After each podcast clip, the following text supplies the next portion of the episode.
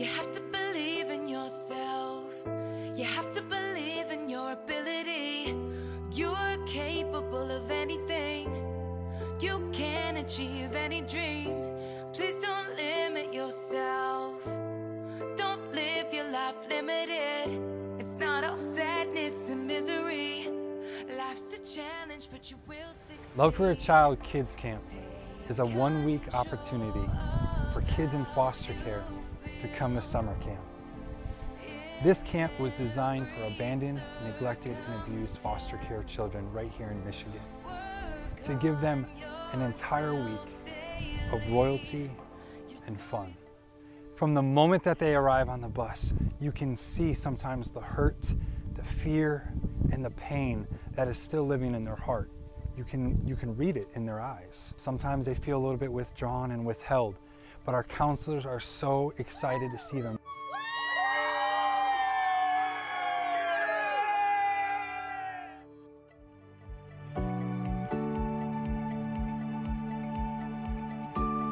They run, they bang on the bus, they welcome the kids right here to camp. Because we know through half a year of training, we pray and we prepare for these children to arrive so that we can show them a place that is safe, a place that is filled with compassion, a place that is shown with God's love, a place that they can leave in a week, hopefully with their lives changed forever by God's grace.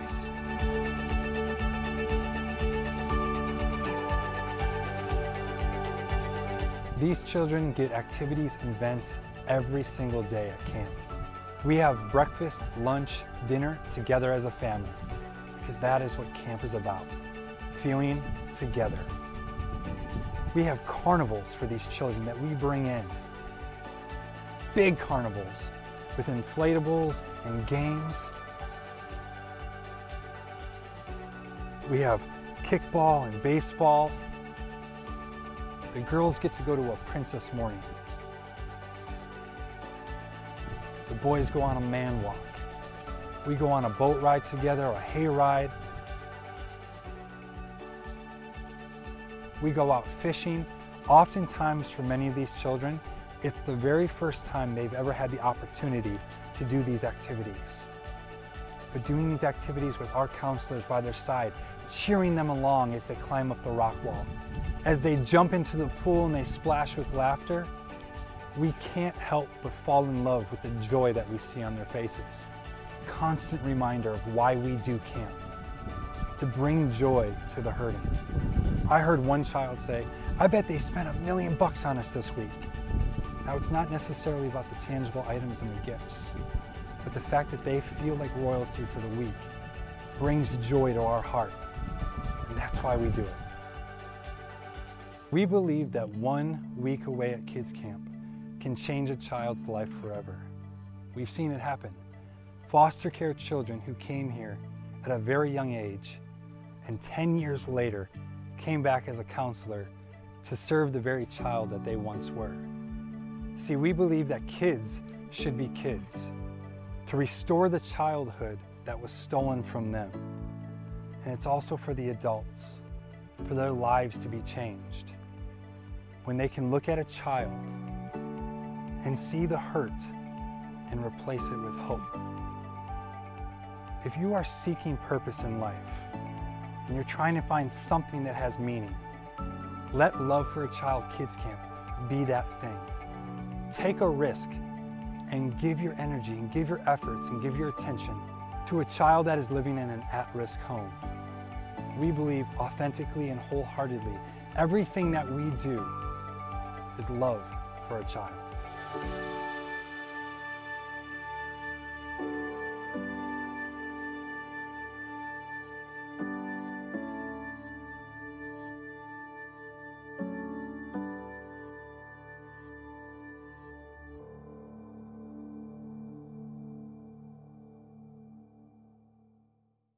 What's up, everybody? This is Ryan Austin here with the Power of Helping People. Today, I have a very special guest. It's almost it's almost too good to be true. One of my buddies, uh, Joe Savalle. That was a great video that my uh, guy put together, but I want to actually touch base on what Power of Helping People is. Today, our mission at Power of Helping People is to help one individual per day. Now, with doing this, we can actually impact thousands with your help. So, today, I want to give you a little bit about my guest. His name's Joe Savalle. He's founder and president of Love for a Child. He's a public speaker, author, and a man of faith. He also is happily married to his wife Michelle and his daughter Stella. So why don't we welcome Joe Savalle here? Uh, what's going on, Joe? What's going on, Ryan? Always a, a pleasure to be in uh, the same room as you, man. Power You know- of helping people. Yep. You know what? I was so excited that when you said you were going to be here, what we could go into, how you impact people, how you've changed my life, how you've done different things for others. Why don't we just go into a little bit of, about how we met? Um, you know, my buddy John Cooper, which we actually went to OC together, uh, and Joe Savalle has been a member of it OC. We actually uh, were introduced by John Cooper, and where, where do you where do we meet the first time? Uh, it, it was a Starbucks at the time, but it was uh, it's now the Gloria Jean's coffee shop over um, by Oakland University. You know, uh, here, here here's a little story. When I when I walked in to Starbucks and I was looking for a guy, I walked in and I'm like, that has got to be him. He nods his head. He looks at me. I'm like, man, he is too good looking to work for Birmingham Seal. And the reason why I said that is he had a chiseled chin, nice and skinny, looked tough. and I'm like, hey, if he looks the part, he can be the part. The, So, uh, the typical attributes of a person who lays concrete for a living. right? It must have been my tight jeans. You know what? But you didn't want to do the manual. They you you were more into the sales aspect. I think, uh, yeah, one of the first sentences out of my mouth was, "I will work for you as long as it doesn't involve labor." you know what though? That's pretty funny because I wasn't actually uh, looking for a labor guy. I was actually looking for somebody that could go out and actually do things exactly the way I do things. Uh, going out, offering a service, helping somebody, and you know impacting people. So when I talked to you, you you know you really held yourself well. Um, but you know that that moment, I believe things happen for us, not to us. So when when we met, that was the start of a good good relationship between you and I because not only did you work for me, but I also learned a huge deal from you. Um, I actually walked faith with you. Uh, you know, we've we've done a lot of you know soul searching. We've done a lot of uh, you know uh, you do a lot of good things for the community. But I really want to touch base of really why we're here of helping one individual. And the reason why I say that is, is because you help thousands of people and you know your nonprofit love for a child uh, why don't we go back into you know the start of why you actually started love for a child and what you're looking at doing and how, how what's your mission for love for a child Oh man, loaded question. But uh, I, I think obviously why we started Love for a Child was um, there's a lot of families in foster care who need extra help. Now we see these things on the news, and we see them in newspapers about foster care family this and foster care child this. But I think what audiences really need to know is that. Um, Michigan in like 2019 was declared the third worst state in the entire country for like the development of foster care agencies. So what that means is is um, the children actually came like third in line. First you have like the governmental offices, then you have the smaller agencies, then you have the families, and then the children. And so um, if at the top of that totem pole we're the third worst in the country, my theory is that like the children that are actually within our system here in Michigan are the almost overlooked group of children in the entire nation. And so um, I'm 36 years old, and it's hard to believe. And sometimes when I tell people uh, this in person, but uh, I have been doing this for 18 years um, in different volunteer capacities and helping lead Love for a Child for the last 15 years.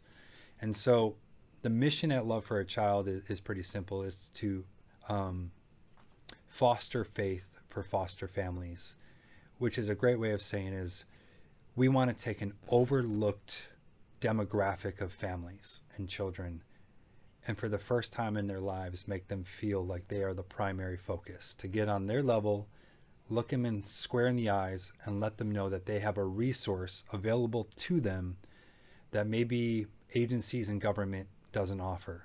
Sometimes those resources are financial stability maybe their respite care to help serve a family camps and mentorship but more importantly another phone number within their Rolodex to reach out 24 hours a day, 365 days a year, to know that we are in their corner to help serve and provide for that foster child, no matter the situation. And so, um, there's a lot of foster care charities here in Michigan, sure. Some provide backpacks and some provide shoes. All those are great resources, but we wanted our largest gift at Love for a Child to be our intentional and focused time with each child. The gifts, birthdays, Christmases, and major holidays, that comes second.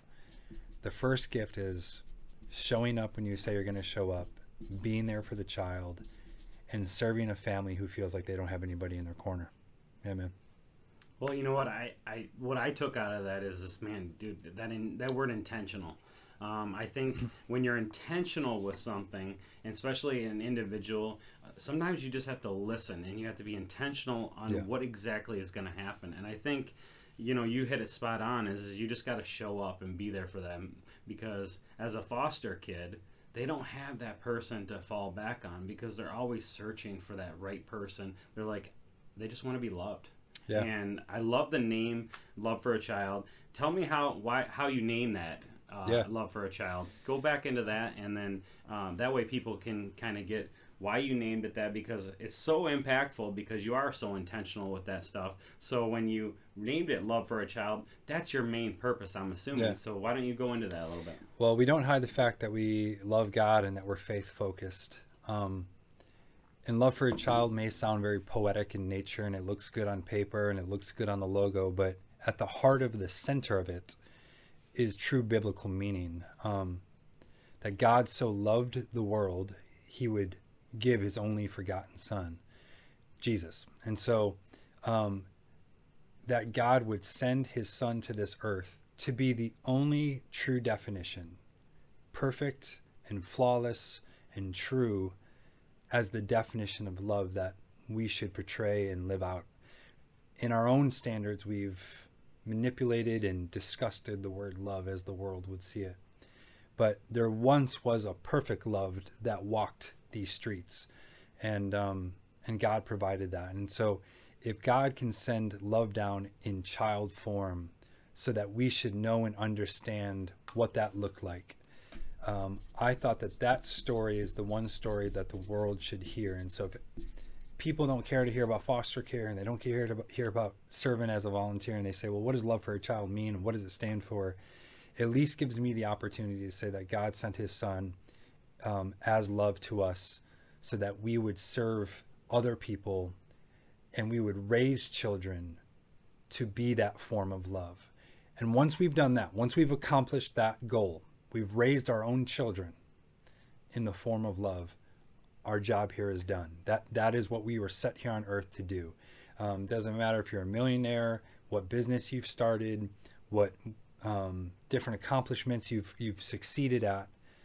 Uh, all that comes to an end for all of us on earth at some point, whether um, early death or or we're old and 110 years old and we die.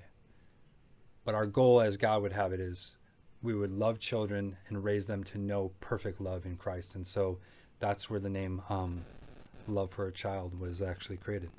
Dude, that is it it gave me chills when you explained it because I mean when you said so God loved the world, I mean that just gets me chills every single time I say it because he does love us no matter what we do. And I think a lot of things is is with you being intentional and making sure you show up is the biggest step for a foster kid is making Yeah. sure that when they say they're going to go someplace and you're there it's intentional. They know they're not going to be let down. Um, you know that's that, dude that's amazing. It gave me goosebumps and i'm sure it gave a lot of our guests goosebumps on that. Now go a little bit about what you do uh, at love for a child uh, for these kids and maybe talk a little bit about the camp. You guys uh, uh, started about 15 years ago and uh, where you had your first camp. So why don't you talk, you know, from the beginning of what you started from now, and or obviously 15 years ago to now, how much you've changed and how much you've grown and what you've impacted and how many children you brought on to your organization. Yeah, so um, Love for a Child does pretty much three things with intentional greatness. That's um, something we call kids camps, a mentorship program, and then tailored resources. And so, at any given time, there's you know 14 to 15,000 children in foster care, and and unfortunately, we don't have the capacity to serve them all. And we give out applications, and we find the most desperate need for children to serve. And that's not just a hey, their application come in and first come first serve basis. We actually have a team that reviews those applications to find out the child's parameters. And oftentimes, those child, those children, I'm sorry, fall under maybe one of two different demographics. Um, the first is that due to being a child of foster care, they might live in 10 houses prior to the age of 10 years old. So 10 houses before the age of 10. And the second parameter is that through different clinical documentation and meeting with the reporters that are on these child's cases, we can identify children below the age of 10 who have been subject to um, physical, sexual abuse before the age of 10 by multiple partners. And so that sometimes for listeners can be really hard to hear, like 10 houses before the age of 10 or a child who has been taken advantage of by met, uh, several different people before the age of 10. But that's why we do it. We take 15,000 kids, we narrow it down, we narrow it down, we narrow it down, and we find, as I said earlier in the podcast, the most overlooked group of children we can find to make them feel like royalty and a focus for the very first time. And so, very quickly, the pro- program operates like this those 40 children come to a summer camp and are greeted by 85 trauma trained individual volunteers per camp. They spend one week with us, having the best experience and um, opportunity a child could have to be a kid for a week. Treated like kings and queens, surprises every hour on the day, to raise their emotions, to heal the hurt, to replace the loss with love at the end of that week, once we've built the friendship, we offer the opportunity for mentorship. So now I've already built trust with the child. The child now can be seen once a month by myself or a volunteer staff. And we don't just show up in the summer months when the sun is out and it's easy to go into a, a slip and slide or a pool. We show up on that rainy, cold January day and February day when that child would be isolated in a bedroom and we take them out and we do activities and leadership games and um, bring over fresh meals for that family and then tailored resources. We're there for their birthday their christmas their fifth grade graduation. We're there to keep a light on. We're there to put food in the fridge. We want our families to know that who we serve that um, we're there rain or shine night or day 365 and i think it's also important for audiences to know that um, we don't charge for any of our services. We are supported and sponsored by amazing, amazing business owners and churches throughout Michigan so that we can provide cost free programming to the most overlooked group of children. Wow. Um, dude, that is that this is touching because here's the thing is, is my my mom, obviously you know my mom, Christina, um, she's been a foster care uh, parent for for several kids now. I think she's up to she was a total of I believe seven total. And each kid that came into my mother's house obviously was our house too, but I was gone at the time. But each kid had some kind of form of of abuse, some kind of form of uh, maybe verbal abuse, maybe alcoholism in the family, drug related, um, you know, locking kids in, in rooms.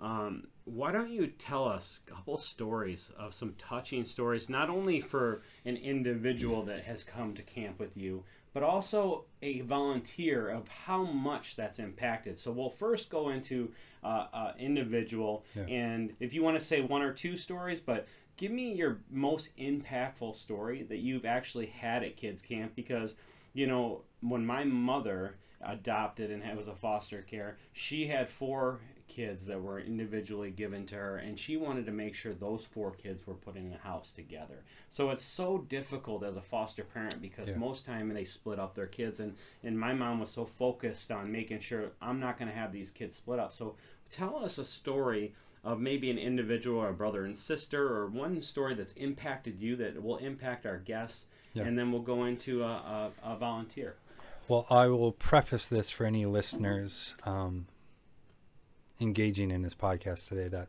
the stories can be hard to listen to regardless of who you are. But you know if if you are a victim of emotional physical sexual abuse at any point in your life um, just the uh, the preface is that these stories could be triggering. And we're not asking you to leave the podcast. We're just saying um, listen with an open heart because they're tough and they're real and they're authentic. So you know, when Ryan, you asked me that question, um, it's very easy for me to pick out the first one because I think about it all the time. Um, I grew up in Macomb County, a suburban area that was kind of known for above average living. There was two malls within a mile of my house. And so um, there was this phone call I got in 2018 of a little 11 year old girl who had been through abuse. And when they called me, they said, Can we enroll her in your program? I said, Of course you can, but what's the story? And they said, Are you ready? And I said, Well, yeah, sure, give it to me. I've done this a hundred times before. They said, Well, this little girl was not in school for two years. And this is pre COVID. So, like, pre COVID, for kids to not be in school wasn't a common conversation like it is wow. nowadays. And so she didn't go to school for two years, but there was no documentation of really why. There was excuses that her father had a unique job and he moved different cities all the time and it was hard to keep up on the paper trail. So the principal of the school finally made a phone call to an emergency contact, which was a aunt and uncle. The aunt and uncle basically openly admitted, "We want nothing to do with this family. Um, the father is a nomad, and he's he lives from different couch to different couch every th- every you know three months. And the mom was a drug addict who had never been in the life to begin with. So they kind of just wrote off the story. Principal calls Child Protective Services and makes a report. They visit the home that was on the file. It's in Clinton Township, 19 in Garfield um, an area that I have driven by a million times before and had no concerns. And if you can picture the area, if you're listening, um, there's a prominent high school there called Chippewa Valley. There's suburbs right around it. Well, there was this one house right in one of those suburbs. Grass was a foot tall, the window was broken in, and neighbors said, Yeah, nobody's been living in that house for like six months. And so the police went to the house, they knocked, nobody answered and they left. They made a report. Home was abandoned. No one's been living there for 90 days or more, and they walked away. Well, eight days later, a neighbor was cutting the lawn. He turned off his lawnmower to hear what he will never forget um, screams, terrifying little screams coming from the abandoned house. The police were called and the same patrol officer now pulled up to the same house eight days later with a partner. He heard the screams. He knocked on the door viciously. No one answered. He knocked on the door a second time. No one answered. Made the announcement that he was coming in. Kicked down the door. Drug paraphernalia and alcohol and um, liquor bottles as far as the eye can see. But where were the screams coming from? It was in that moment that the police officer, with his weapon drawn, opened the door to the basement, walked down some wooden stairs to see a concrete floor, as were pretty typical with unfinished Michigan basements, and there found an 11 year old girl chained by both of her ankles to a pole in the basement. Living in her own feces with crackers and milk and water scattered amongst her, just to find out a couple things. Number one, she hadn't she had not exited that basement in over two years, and nobody made a phone call. And where the story takes even a horrific turn is that in a drug addicted state, that biological father was selling her for $20 on the dime or for any pill he could get his hand on so that people could go down that basement and take advantage of that little girl who was only 9 and 10 at the age. There are reports, we don't know the number, but my guess is that there was somewhere between 50 and 75 adults who entered that basement and took advantage of this little girl, robbing her of 100% of her childhood. And that little girl showed up to our kids' camp broken and hurt. But we gave her a week, one week, to be treated like a queen, a princess, like royalty, to comb her hair, to feed her, and and keep her safe. And here we are, 2021. That little girl now is entering high school. Sure, there's emotional damage. The story never leaves. But that girl now walks into high school, um, a much different young woman than when we found that little girl first in our program. We still see her, we still call the family, we're still involved. That is called making change. That's called making impact. When things are tough, they're challenging in the most horrific way you can think of, but you stay invested, you stay intentional, and you can make life altering change in a child's life. And we're not done just because she's in high school. We will stick around and, and we pray and hope that that's the type of young girl who can turn 18 one day and share her story um, to a child who, who came from the same circumstance. Wow. Um, I mean, there's probably a lot of people speechless right now. I mean, that story went really deep, and the reason why we told that story is because people don't realize what they don't know.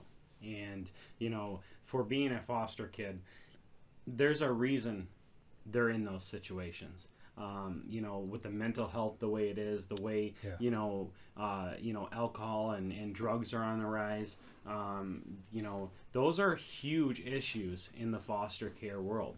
And what we need to start doing is, is open our eyes and really starting to really just keep an eye out because you never know. Like like you said, neighbors didn't have any idea that stuff was going on because we're too busy looking the other way. And that's why with you doing this and being intentional you are saving thousands and thousands of people's lives. I, I cannot believe the story that that had you know that went through and, and and today. Well how many years ago was that when she came to your camp for the first time? That would have been 18, 2018. 2018 and now she's in high school and it, or middle school or high school and she's she's going on to that next stage in her life which that kid's camp maybe change the, the way she thinks maybe change the way she feels. Maybe she's going to be a volunteer for you.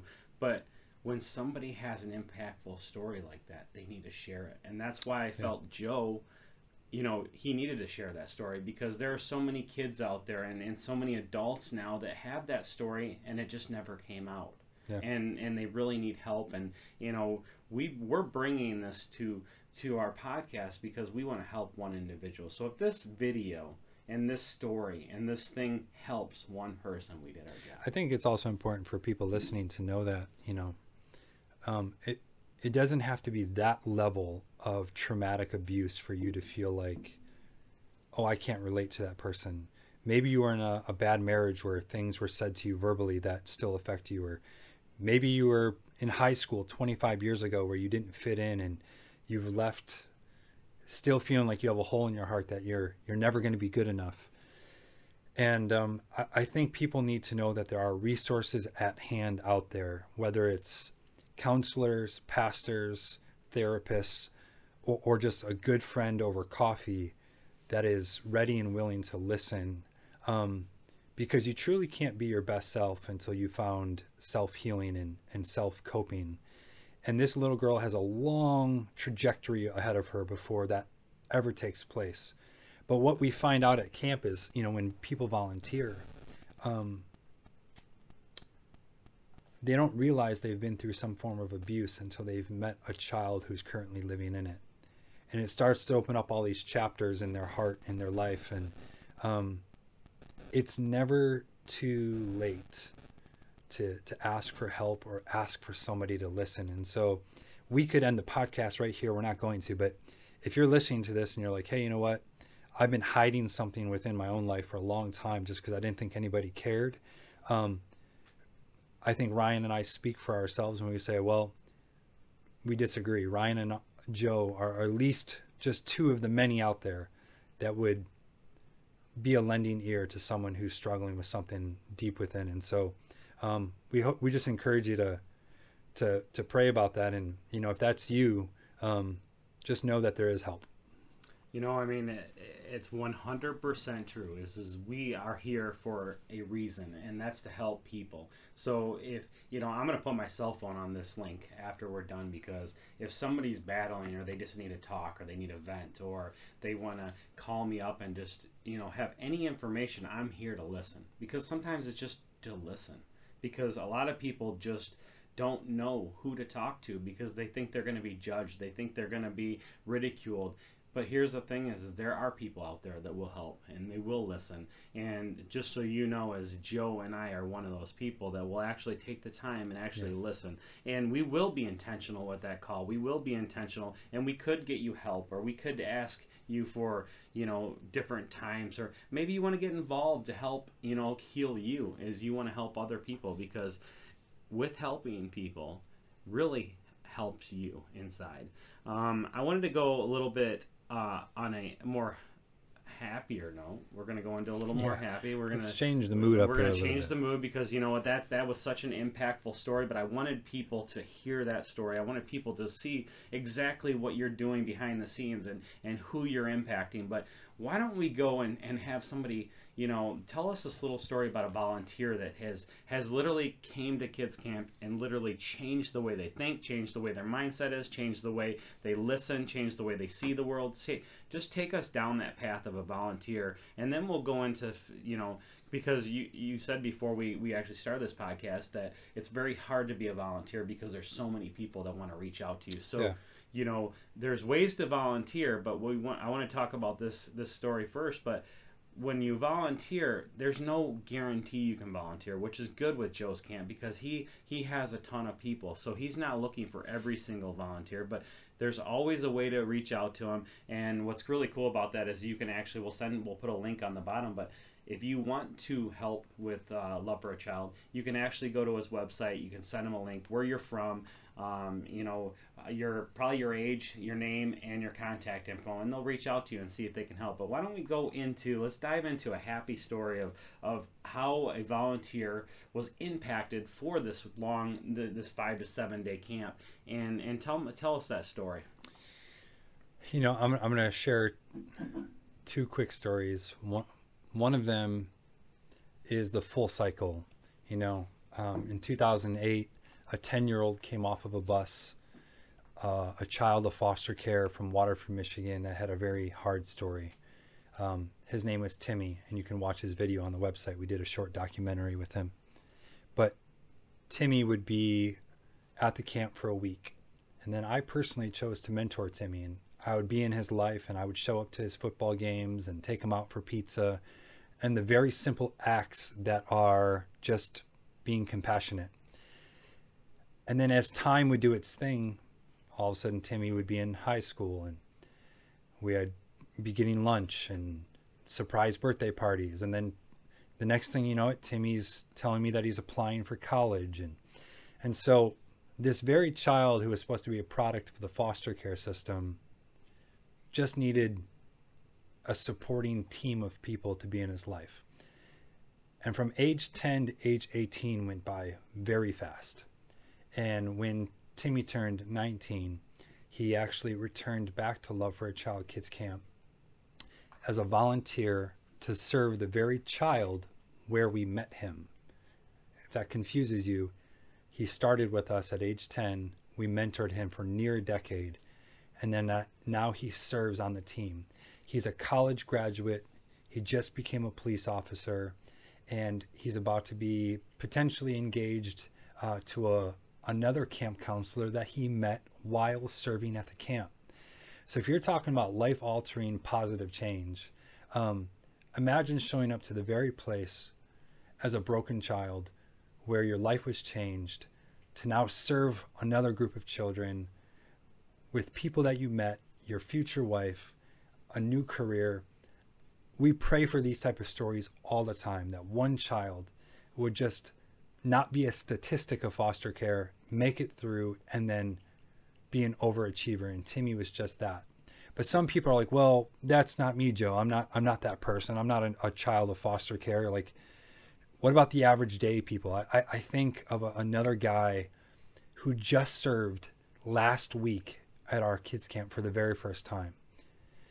This um, is an African American friend of mine. His name's Aaron, just the sweetest black man you would ever meet. And when I first sat down with him in the end of 2020, he had tears in his eyes when he told me, Joe, I don't think I can volunteer for you. Um, I have two kids of my own. They're grown up now. One's in high school, one's in college. But I failed as a father. I didn't serve them the way I should have. I wasn't intentional with my time and they made mistakes and and one did some jail time and I just I blame all of that on myself because I was not a good dad. So you would think I would stop right there and be like, "Yeah, man, you're not a good volunteer for us. Like we're looking for just good people." But I could recognize in this guy's heart he needed a second chance. Um, the exact statement out of his mouth was, How can I have served these children for one week if I haven't served my own children for 18 years? And I'll never forget that because Aaron did come to camp. He completed the training, he did everything he was supposed to do. But when he got to camp and those little boys came off the bus and ran into his arms, there was a different fervor, there was a different light, there was a different purpose that was instilled in his heart immediately.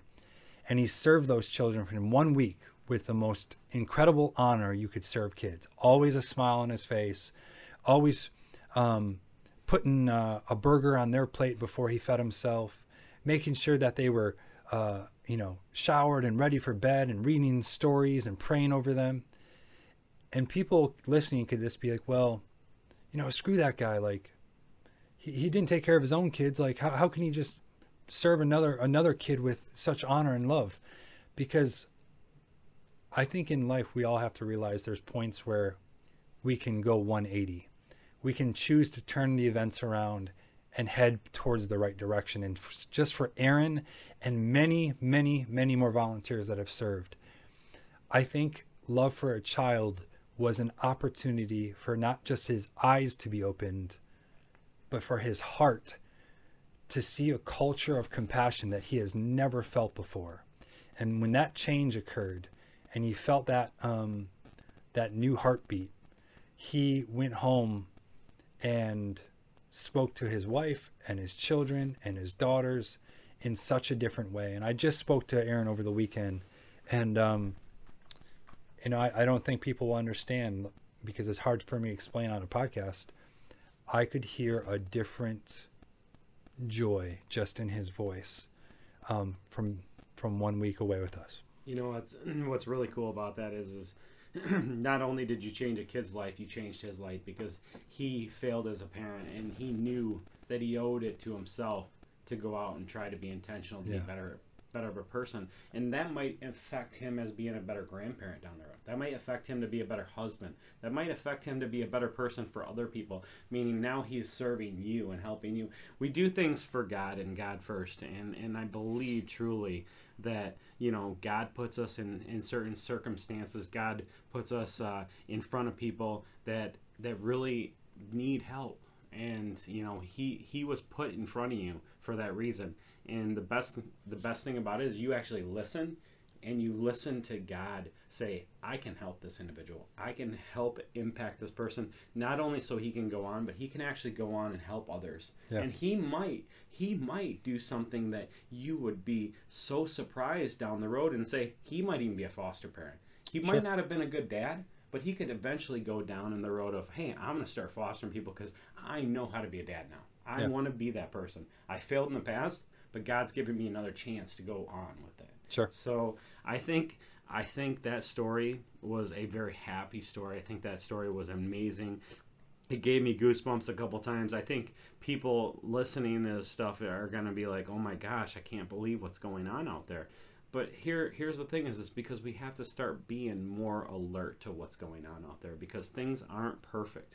And there's a kid that you you will see every single day that's hiding everything that's going on if it's verbal abuse if it's if it's somebody not having them go to school because they feel like they shouldn't go to school um, you know those are little things that can really impact a, a children's life Yeah. but why don't we go into some of the activities that you do at kids camp because I've seen the videos. We saw the video in, in the in the intro. Um, there's going to be a hype video at the end, meaning like you're going to show exactly how you do things. But I am so impressed on all the stuff that you do. I mean, you you said there's a surprise every hour. Go into you know what a daily routine is at kids camp because why it's so impactful for these kids to come because it's almost like christmas you know Sure. they get they get all these things it's it's fun and then you know they do this week and it's changed their life tell me exactly all the little things that go into involved into doing these kind of Yeah, so a typical day at camp, you know, they wake up, they do their exercises with our awesome coach who makes it fun and exciting. And, um, but let, let's cover the meals first. For a lot of children of foster care, you know, they're with so many different families in a given year or so many different homes, um, potentially meals could be very overlooked in themselves. So, um, we make sure for breakfast, lunch, and dinner every single day we sit down as a family and we have a serving staff who comes out and serves the children, the camp counselors, and we make so much fun of it. Um, every child doesn't have to get out of their seat. Food is just brought to them and brought to them, and and desserts, and we want to make sure that they know that they're well fed but well served. And at the end of our meal, uh, DJ Doug hits like a 15 minute dance session. We do like four songs, and so. Um, Wait, what a way to end a meal. You eat some spaghetti, some burgers, some meatloaf, and then you have to dance off the calories. But um, some of the big events, you know, we, we put on something called the Royal Princess Party where every girl gets a new dress and a salon from Oxford comes in and does their hair and their makeup. And the princesses come in and, and serve tea and talk about value and worth. And so this is a moment for those little girls to understand they're not a product of their past, but they have a new beginning, a new life and um, we go all out for that. We put on a birthday party for all the children. You might say, well, what's the big deal? For a lot of children of foster care, because they move around so much, they miss their birthday parties. They've never had one. They might not even get a birthday gift. So we put on the biggest birthday bash for all 40 children. We customize cakes, we customize gifts. Um, we go all out for two hours. We bring in a carnival that costs 5,000 bucks for 40 children. Why? Because we do it with a royal approach. We're not just going to call your neighbor and ask him to blow up his inflatable and can 40 kids share it. No, we put on a, a carnival that could host 300 children for a small group of kids who deserve it. We bring in Detroit Tigers and Detroit Red Wings to, to lead the boys through the woods and give them a pep talk and a leadership talk that we call the man walk and they sign baseballs and give out hockey pucks. Um, every aspect of every hour of every day is done with intention all the way down to late at night those boys and girls get cleaned up they shower they they roll into their beds they pull up their blanket they put their head on pillows just like we do with our own children. The difference is that for a lot of these kids the nine o'clock hour brings on a different type of fear that we don't know. That's when the emotional, the sexual, the physical abuse typically takes place. So, nighttime is a very fearful time for a lot of these children. And so, we bring in our own grandma and grandpa, not to replace their own biological family, but as a reminder that grandma and grandma walk in and they give them a comfort toy, a teddy bear, a book, a Bible, a blanket. They pray with them. Um, maybe a little girl just wants her hair combed until she falls asleep. These moments of authenticity are just actions to show each child um, all the different attributes of why we care for them. So whether it's a super fun carnival where we're screaming and dancing and and water um, guns are going off, all the way down to those quiet, fearful moments where we're there just to listen, protect, and let each child know that they can trust us in a safe and controlled environment. Every hour of every day is systematically put in place to make the child feel like home. Wow. I mean, you you literally are are bringing 40 people to a camp and showing them the most amazing amazing week of their life and they have something to remember for the rest of their life and and that's what's so cool about you know this camp. I mean, they have you guys have two camps now. So Yeah. you have and you're adding a third. So you have one on the west side, you have one on the east side, and now you're adding another one. And where's the other one going to be uh, located? Yeah, so we got one in West Michigan. Let's call it the Holland area. We got one right here in the Metro Detroit area, right here in Oxford, Michigan, and our third, um, prayerfully considered, will be in Frankenmuth. Wow. So they have three locations. They're growing, and so I want to since since since we're being intentional, I want you to tell a little bit about some of your characters. And the reason why I say this is in 2000, I believe in eight, we were talking about. Uh, 2008 uh, or 2014 i'm sorry i think it was 2014 we were talking about how you invited me to kids camp and i came out there as a guest and i was watching you and i was watching you do a skit and I thought it was probably the most amazing thing I've ever seen. And the reason why that is is because when he when Joe gets into character, it's it's a he's a character. I mean, he is literally 100% invested in this character. So I want to I want to go into this little Joey character that you Yep. do at camp because to be honest with you, I'm going to make you do a little skit here. And, Oh, and boy. I'm going to make you transition because obviously we're in podcast, but we're also filming this. So this is going to be live on YouTube. So I want you to have a little interaction with yourself, but I want you to go back and forth from little Joey to Joe Savalle. And, and the reason why I say that is because I want you, I want people to, to really see this Oh character because when I saw this character and I saw the kids at this camp, their faces lit up. They laughed, they giggled. They it looked like they had no care in the world because for a moment, that one moment, they forgot about everything.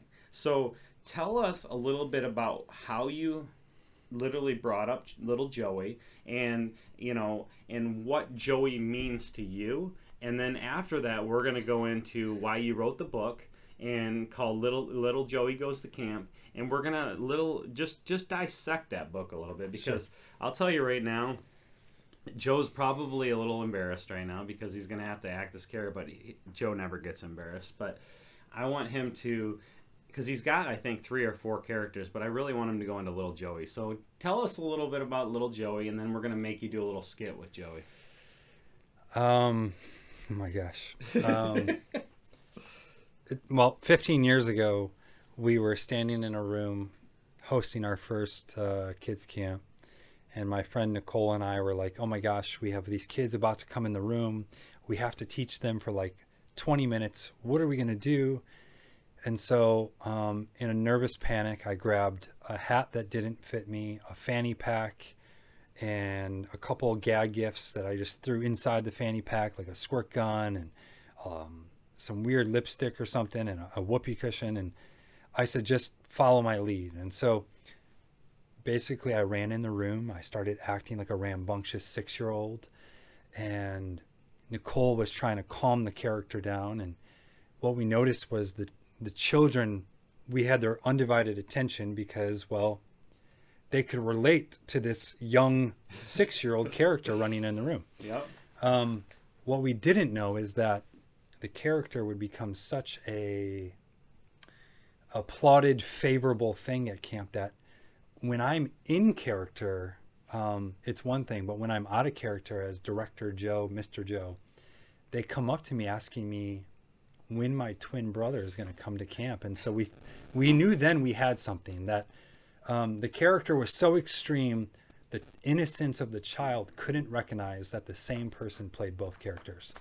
And so little Joey was just a way for me to get down on a child's level to teach the child valuable lessons. And so a mistake turned into a miracle because 15 years later, not only do I play the character still, but we've turned that character into a children's book. Let me see if Ryan, can you see that all right in camera? Absolutely. It's called The Little Joey Goes to Camp. So, um, Little Joey Goes to Camp is a a true story about a child of foster care who goes one week away to camp, who feels like maybe they're out of place because they're titled a foster kid, but um, God tells him that he's an awesome kid, and he goes on to show people from camp. Um, why you can do anything no matter where you came from and to be brave and to be courageous.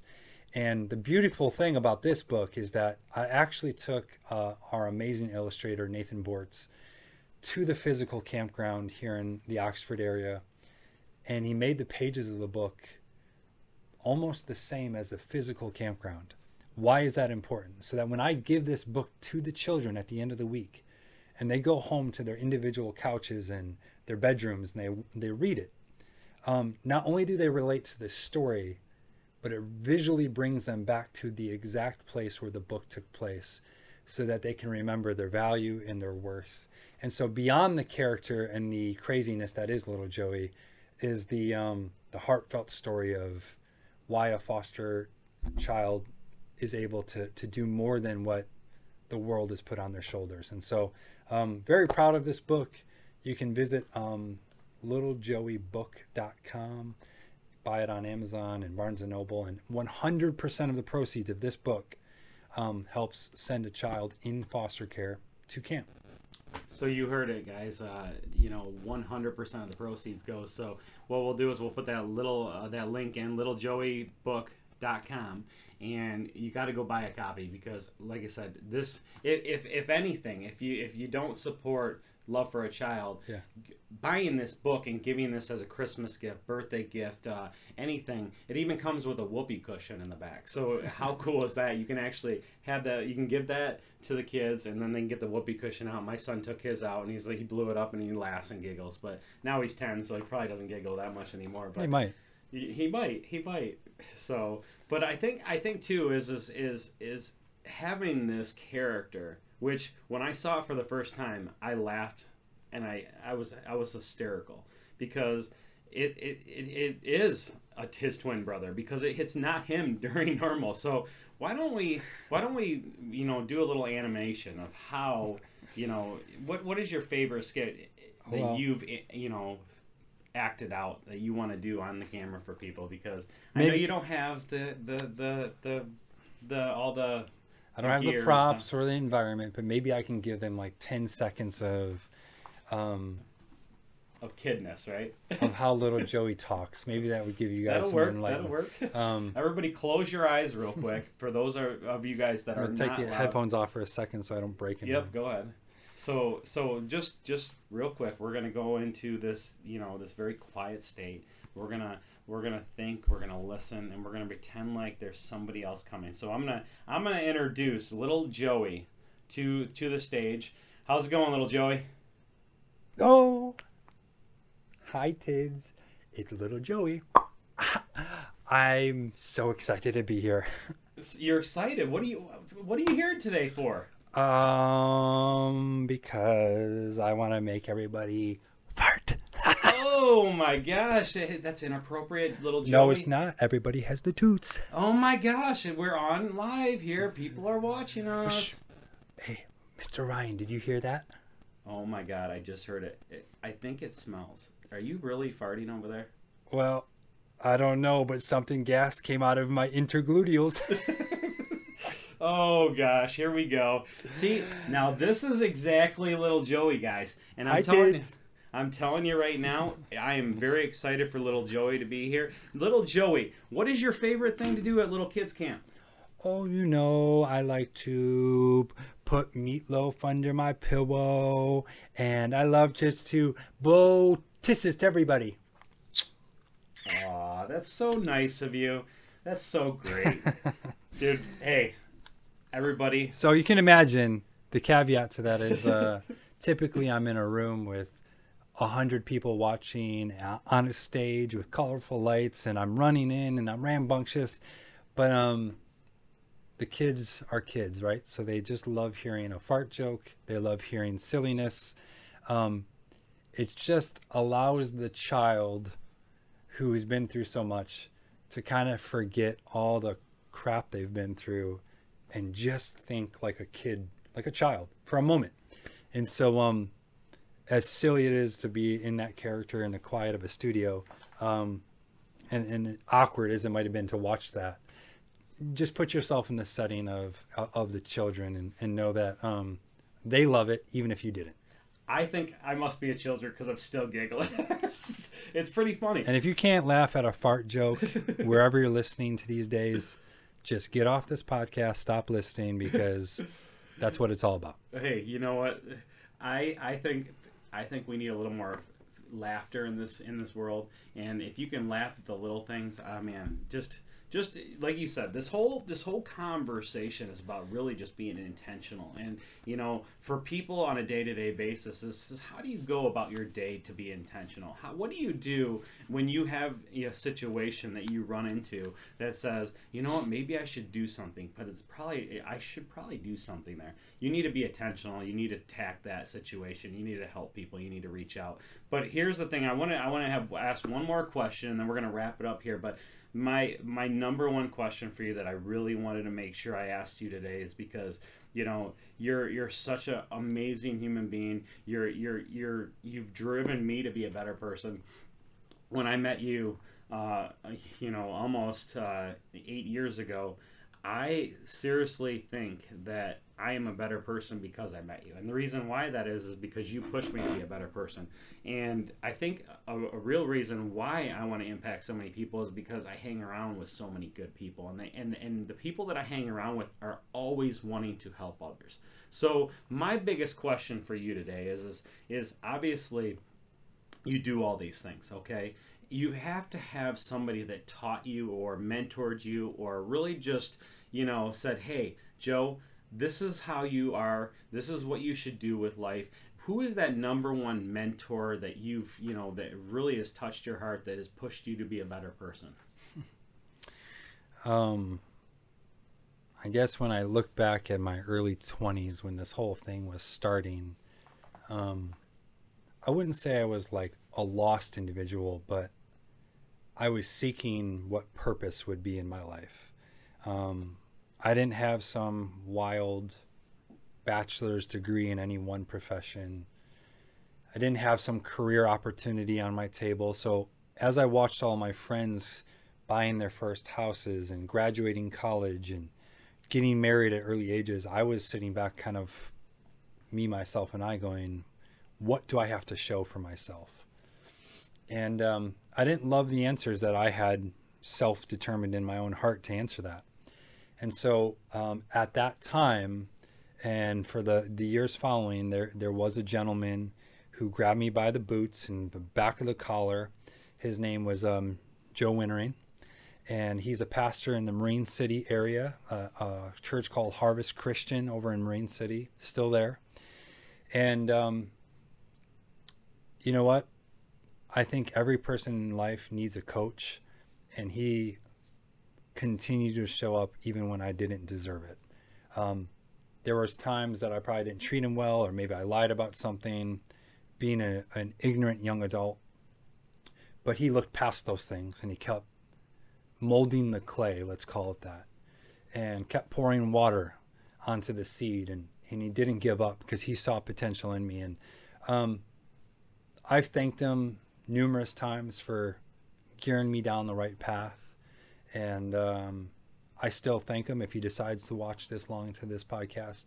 Thank you, Pastor Joe, because um, you can be a tough guy at times, um, but you were tough on me when it mattered most, and that termination allowed me to really find my purpose.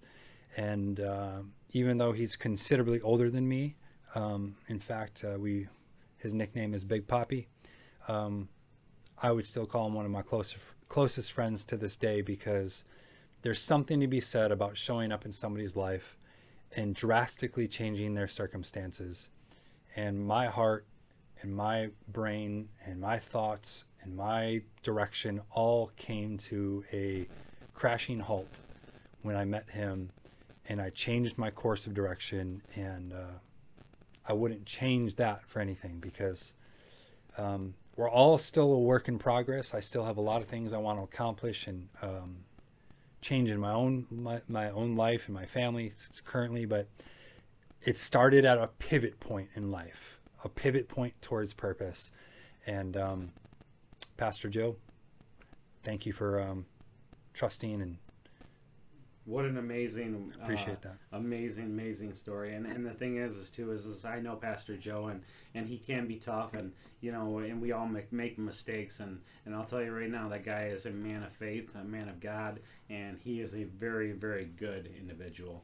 And he is he has everything and he does everything with intention. And i think that's where joe learned it from. And that makes so much sense now because I do know Poppy, I do know uh, Pastor Joe as as as he referred to him, but I also have met him and he does things for people that you might say, well, why is he doing that?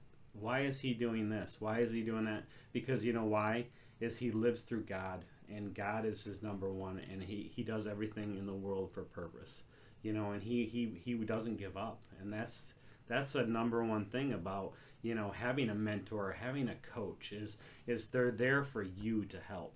And i think a lot of us you know we just we just don't we don't reach out. We don't reach out to mentors. We don't give it the time.